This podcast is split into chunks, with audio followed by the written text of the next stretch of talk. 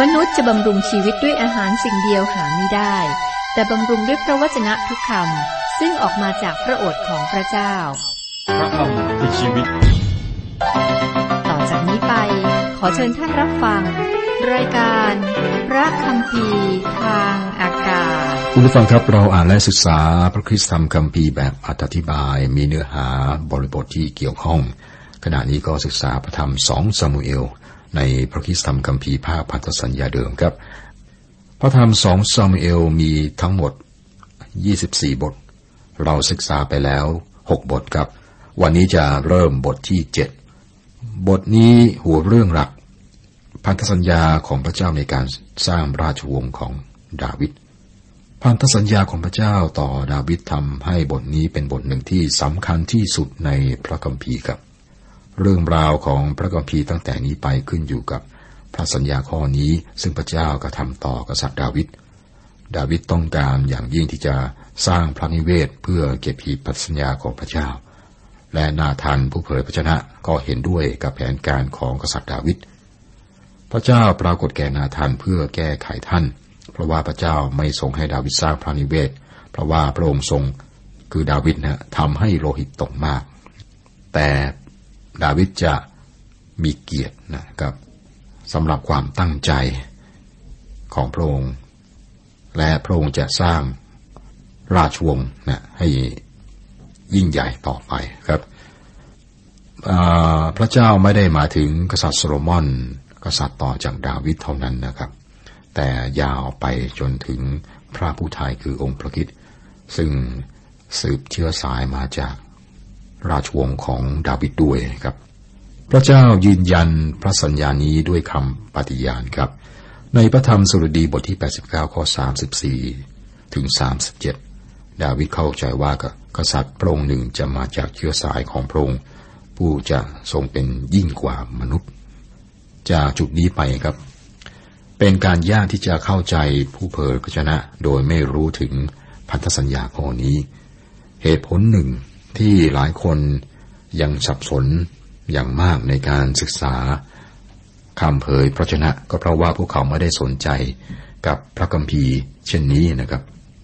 สองซามูเอลบทที่เจ็ดนี้ก็เป็นบทที่สำคัญที่สุดในพันธสัญญาเดิม พันธสัญญาใหม่เริ่มต้นด้วยหนังสือลำดับพงของพระเยซูคริสต์ผู้เป็นเชื้อสายของดาวิดนั่นสำคัญ เพราะว่าพระสัญญาของพระเจ้าที่กระทำต่อดาวิดต้องสำเร็จ ก่อนพระเยซูประสูติครับ มีทูตสวรรค์ชื่อแกเบรียลมาปรากฏแก่นางมารี ทูตสวรรค์บอกว่ามารีเอ๋ย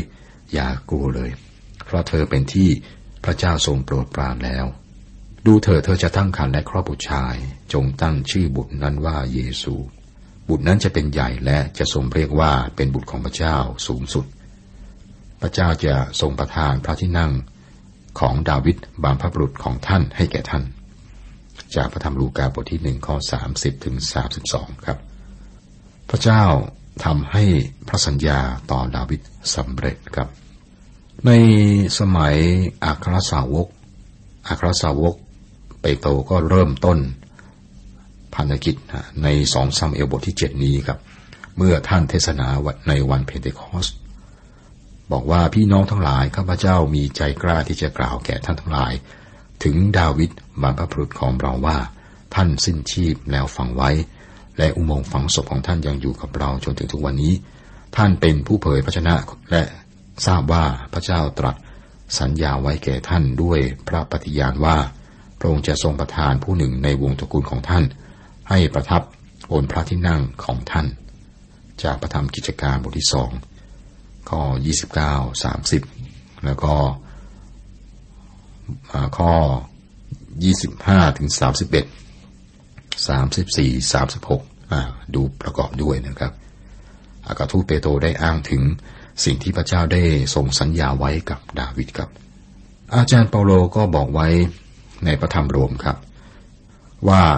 เปาโลผู้รับใช้ของพระเยซูคริสต์ผู้ซึ่งพระองค์ทรงเรียกเป็นอากาทูต และได้ทรงตั้งไว้ให้ประกาศข่าวประเสริฐของพระเจ้า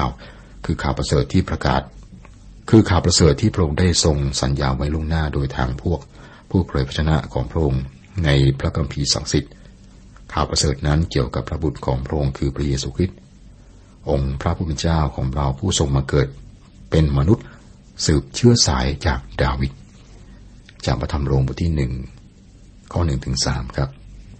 พระคัมภีร์พันธสัญญาใหม่ จบด้วยพระเยซูคริสต์ตรัสนะครับ เราคือเยซูผู้ใช้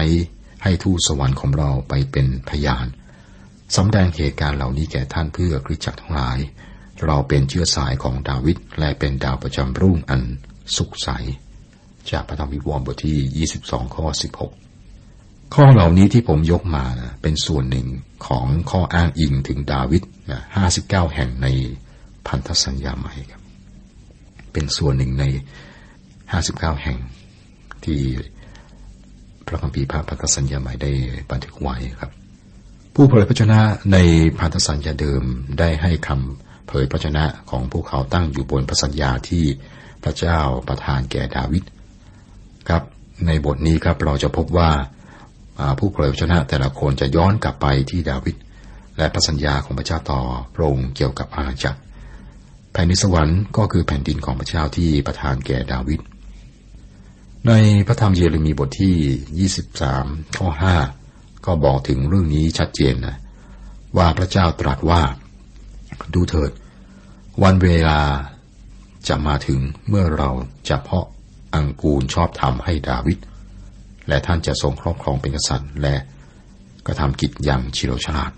และจะทรงประทานความยุติธรรมและความชอบธรรมในแผ่นดินนั้น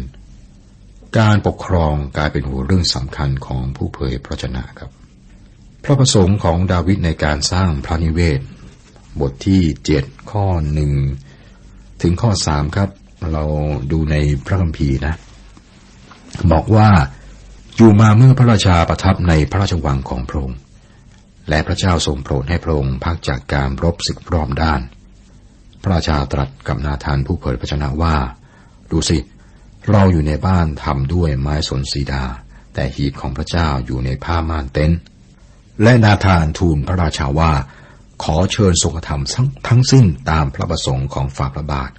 เพราะพระเจ้าทรงสถิตกับฝ่าพระบาท คุณผู้ฟังครับก่อนหน้านี้กับดาวิดได้ยึดกรุงเยรูซาเล็ม และตั้งเป็นเมืองหลวง แล้วฮิรามกษัตริย์เมืองไทระได้สร้างพระราชวังถวายแด่ดาวิดบนภูเขาซิโยน ในที่สุดดาวิดได้นำหีบขึ้นไปยังกรุงเยรูซาเล็ม คือหนึ่งครับ เมื่อดาวิดทรงอยู่ในพระราชวังพระองค์ก็เริ่มคิดถึงหีบพันธสัญญา เมื่อพระองค์คิดถึงพระราชวังที่ฮีรามได้สร้างสำหรับพระองค์ และหีบของพระเจ้ายังอยู่ในเต็นท์ ระองค์ปรารถนาที่จะสร้างพระนิเวศถวายแด่พระเจ้าครับ ดาวิดทรงเรียกนาธันผู้เผยชนะของท่าน และก็เปิดเผยความปรารถนาในใจว่าอยากจะสร้างนะพระนิเวศระองค์ตรัสว่าดูสิเราอยู่ในบ้านทำด้วยไม้สนสีดา แต่หีบของพระเจ้าอยู่ในผ้าม่านเต็นนาธานทูลดาวิดว่า ขอเชิญทรงกระทำทั้งสิ้นตามพระประสงค์ของฝ่าพระบาท เพราะพระเจ้าทรงสถิตกับฝ่าพระบาท แผนการของดาวิดนั้นดีครับ นาธานไม่คิดว่ามีอะไรที่ดีกว่าการสร้างพระนิเวศเพื่อพระเจ้า แต่ท่านผิดพลาดครับ ดาวิดเป็นคนที่ทำให้โลหิตตกมาก พระเจ้าตรัสว่าเจ้าไม่สามารถสร้างนิเวศให้แก่เรา แต่มันอยู่ในพระทัยของดาวิดและพระเจ้าทรงให้เกียรติพระองค์เพราะสิ่งนี้ครับ ดาวิดจึงรวบรวมวัสดุทั้งหมด และจะเตรียมสิ่งต่างๆไว้ ต่อจากนั้นครับ ราชโอรสซึ่งเป็นกษัตริย์ภายหลังพระองค์คือกษัตริย์โซโลมอน ก็ทำตามแผนการนั้น นี่ควรจะเรียกว่านิเวศของดาวิดข้อ4ถึงข้อ6แต่อยู่มาในคืนวันนั้นเอง พระวจนะของพระเจ้ามาถึงนาธานว่า จงไปบอกดาวิดผู้รับใช้ของเราว่า พระเจ้าตรัสดังนี้ว่าเจ้าจะสร้างนิเวศให้เราอยู่หรือ เราไม่เคยอยู่ในนิเวศนับแต่วันที่เราพาคนอิสราเอลออกจากอียิปต์จนกระทั่งวันนี้ แต่เราก็ไปมากับเต็นท์และกับพระพาพระเจ้าทรงแก้ไขนาธานพระเจ้าตรัสกับนาธานว่า เจ้าต้องแก้ไขคำตอบของเจ้าต่อดาวิด เจ้าไปบอกดาวิดว่าเราพอใจในการที่เขาต้องการสร้างนิเวศให้แก่เรา เราไม่เคยบอกเขาให้ทำเช่นนั้น เราไม่เคยขอให้ประชากรของเราสร้างนิเวศแก่เรา พระเจ้าไปพบกับคนของพระองค์ที่เต็นท์พระองค์อยู่กับคนของพระองค์นี่คือเหตุผลที่เมื่อสองพันปีที่แล้วมากับพระเยซูได้เสด็จมาอย่างโลกนี้ และรับสภาพมนุษย์ท่านยอนบอกว่าพระวาทาได้ทรงมาเกิดเป็นมนุษย์ และทรงอยู่ท่ามกลางเราบริบูรณ์ด้วย พระคุณและความจริง เราทั้งหลายได้เห็นพระสริของพระองค์คือ พระสริอันสมกับพระบุตรองค์เดียวของพระบิดา จากพระธรรมยอห์นบทที่หนึ่งข้อสิบสี่ครับ คำว่าทรงอยู่หมายถึงตั้งเต็นในยอห์นบทที่หนึ่งข้อสิบสี่นี้นะครับ ที่นี่ท่ามกลางเรา แทนที่จะพบกับมนุษย์ในเต็นที่สร้างจากผ้า แต่พระเจ้าพบกับมนุษย์ในเต็นที่ทำจากเนื้อหนัง พระองค์เสด็จมาในโลก และเป็นเหมือนกับเรานะคือรับสภาพมนุษย์นะมีร่างกายเหมือนมนุษย์ และพระองค์ก็เป็นเหมือนกับคนของพระองค์คือ ก็เหมือนกับมนุษย์นี้นะครับ ข้อเจ็ดในที่ต่างๆที่เราได้เคลื่อนไปมากับชนชาติอิสราเอลทั้งหมด เราได้เคยพูดสักคำกับผู้วินิจฉัยของอิสราเอลคนใด ผู้ที่เราบัญชาให้เขาเลี้ยงดูอิสราเอลประชากรของเรา หรือว่า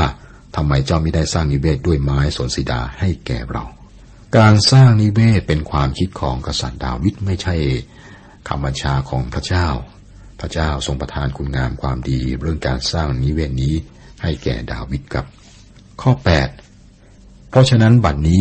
เจ้าจงกล่าวแก่ดาวิดผู้รับใช้ของเราว่า พระเจ้าจอมโยธาตรัสดังนี้ว่า เราเอาเจ้ามาจากทุ่งหญ้าจากการตาฝูงแพะแกะ เพื่อให้เจ้าเป็นเจ้าเหนืออิสราเอลประชากรของเรา พระเจ้าตรัสว่ากษัตริย์ดาวิดนะเจ้าเป็นเด็กเลี้ยงแกะเมื่อเราได้เลือกเจ้า และเราให้เจ้าปกครองเหนือประชากรของเรา ข้อ 9 เราได้อยู่กับเจ้าไม่ว่าเจ้าไปที่ไหน และได้กำจัดศัตรูของเจ้าให้พ้นหน้าเจ้า และเราจะกระทำให้เจ้ามีชื่อเสียงใหญ่โตอย่างกับชื่อเสียงของผู้ใหญ่ในโลก ดาวิดเป็นคนยิ่งใหญ่ที่สุดคนหนึ่งในพระคัมภีร์ครับ เปรียบเทียบดาวิดกับใครก็ตามที่ได้ปกครองโลก กษัตริย์ดาวิดโดดเด่นมากครับพระองค์คือพระเจ้าประสงค์ให้ดาวิด ฟื้นขึ้นจากความตายและให้ปกครองในฐานะผู้สำเร็จราชการของพระเยซูคริสต์เจ้าระหว่างยุคพันปี ข้อสิบและเราจะกำหนดที่หนึ่งให้อิสราเอลประชากรของเรา และเราจะปลูกฝังเขาไว้เพื่อเขาทั้งหลายจะได้อยู่ในที่ของเขาเอง และไม่ต้องถูกกวนใจอีก และคนชั่วจะไม่ข่มเหงเขาอีกดังแต่ก่อนมา นี่คือสิ่งที่พระเจ้าจะทรงกระทำสังเกตคำว่าเราจะนะของพระเจ้านะครับ คือหนึ่ง เราจะกำหนดที่หนึ่งให้อิสราเอลประชากรของเราและสองเราจะปลูกฝังเขาไว้ เพื่อเขาทั้งหลายจะได้อยู่ในที่ของเขาเอง พระเจ้าตรัสข้อความนี้นะครับในบทนี้นับเวลาก็กว่าสามพันปีมาแล้ว และยังไม่เกิดขึ้นครับ แต่พระเจ้าจะทำตามประสัญญาของพระองค์ครับ ข้อ11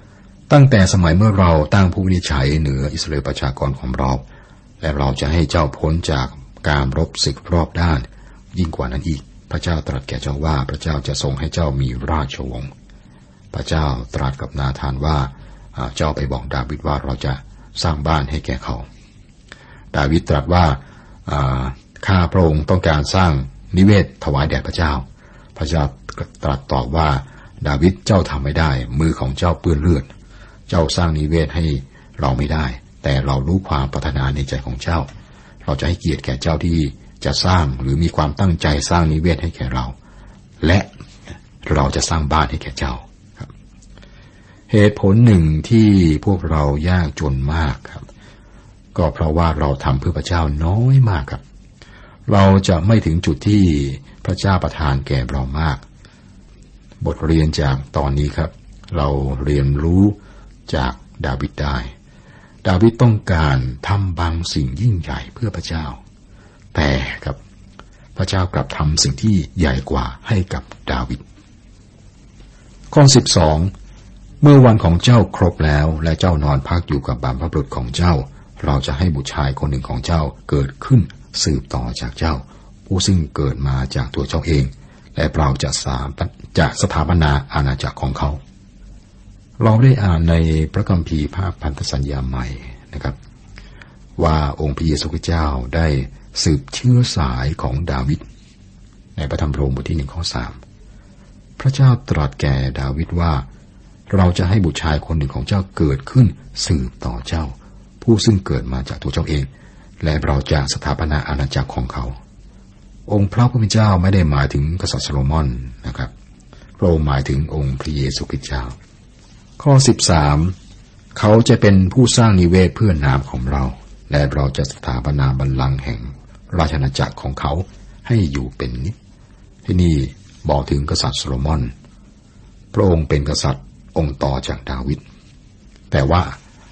ราชนาจักรนี้ไปไกลกว่านะครับ ไปไกลกว่าโซโลมอน และมองไปในอนาคต เราจะสถาปนาบัลลังก์แห่งราช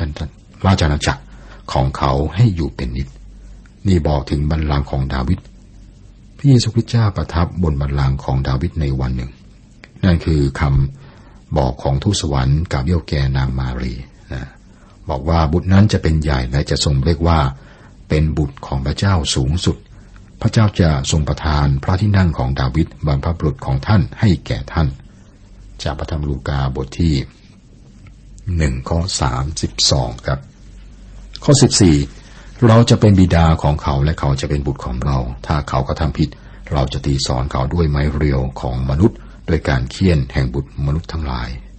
อีกครั้งแนวเราจะของพระเจ้า พระเจ้าตัดชัดเจนเป็นเอกลักษณ์ว่า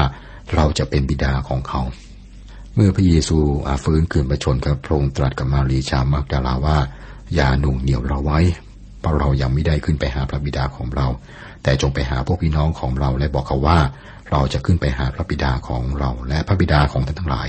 ไปหาพระเจ้าของเราและพระเจ้าของท่านทั้งหลาย จากพระธรรมยอห์นบทที่ 20 ข้อ 17 นะครับ พระเจ้าทรงเป็นพระบิดาของพระคริสต์โดยตำแหน่งในตรีเอกานุภาพ พระเจ้าทรงเป็นพระบิดาของเราโดยการถูกสร้างใหม่ ในตอนท้ายของข้อ 14 นี้ครับ เป็นข้อความที่แปลกมาก ถ้าเขาก็ทำผิดเราจะตีสอนเขาด้วยไม้เรียวของมนุษย์ด้วยการเคี่ยนแห่งบุตรมนุษย์ทั้งหลาย นี่หมายความว่าเมื่อความผิดถูกวางไว้ที่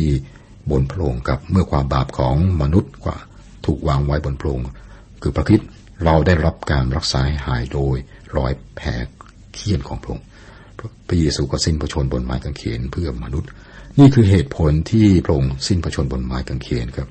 พระองค์เองได้ทรงรับแบกบาปของเราไว้ในประกายของพระองค์ที่ต้นไม้นั้น เพื่อว่าเราทั้งหลายจะได้ตายจากบาปได้ และดำเนินชีวิตตามครองธรรมด้วยบาดแผลของพระองค์ท่านทั้งหลายจึงได้รับการรักษาให้หาย จากหนึ่งเปโตรบทที่สองข้อ 24กับหายจากบาปกับหายจากบาป ผู้พยากรณ์อิสยาบอกถึงพระเยซูว่า แต่ก็ยังเป็นน้ำพระทัยของพระเจ้าที่จะให้ท่านฟกช้ำด้วยความเจ็บไข้อิสยาบทที่ 53 ข้อ 10 นะครับ ผู้หนึ่งซึ่งมาจากพงพันธ์ของดาวิดจะรับแบ่งบาปของโลกนี้ ผู้พยากรณ์อิสยาบ่อยครั้งว่า แน่ทีเดียวท่านได้แบกความเจ็บไข้ของเราทั้งหลาย และหอบความเจ็บปวดของเราไปกันนั้นเราทั้งหลายก็ยังถือว่าท่านถูกตีคือพระเจ้าทรงโบยตีและข่มใจ แต่ท่านถูกบาดเจ็บเพราะความทรยศของเราทั้งหลาย ท่านฟกช้ำเพราะความบาปผิดของเรา การตีสอนอันทำให้เราทั้งหลาย สมบูรณ์นั้นตกแก่ท่าน ที่ท่านต้องฟกช้ำนั้นก็ให้เราหายดี เราทุกคนได้เจิญไปเหมือนแกะ เราทุกคนต่างได้หันไปตามทางของตนเอง และพระเจ้าทรงวางลงบนท่าน ซึ่งความบาปผิดของเราทุกคน อิสยาบทที่ 53 ข้อ 4 ถึงข้อ 6 พระองค์ซ่อนตัวข้าไว้ในพระองค์ เป็นกำบังมั่นคง ปลอดภัย ยามลำบากมากมาย อยู่ภายใต้พระพลาพระองค์พระองค์ซ่อนตัวข้าไว้ในประสูง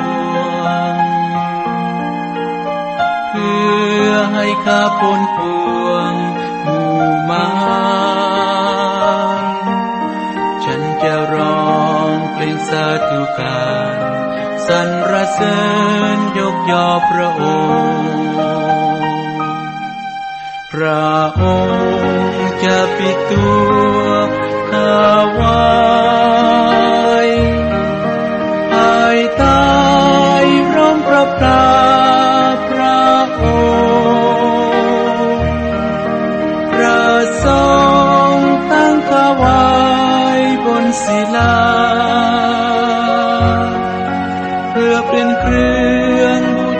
ระองค์พระองค์สอนตัวข้าไว้ในประสูงเพื่อให้ข้าพ้นปวงหมู่มารฉันจะร้องเพลงสาธุการสรรเสริญยกย่อพระองค์ พระองค์จะปิดตัว